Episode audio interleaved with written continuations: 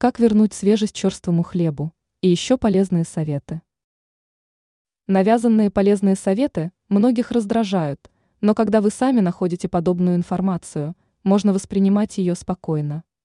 Очень часто нам не хочется выбрасывать продукты, которые начали портиться, и речь не о молочных продуктах. Здесь прощайтесь не глядя. Хлеб можно вернуть к нормальному состоянию. В первую очередь его нужно поместить в воду на 60 минут. Когда он размокнет, удалите с его поверхности плесень. Для более сильного эффекта хлеб стоит поместить в духовой шкаф на 10 минут. Тогда вы точно съедите за завтраком или обедом вкусный и полезный хлеб. Рецепт очень уникален, поэтому требует особенной ответственности при использовании.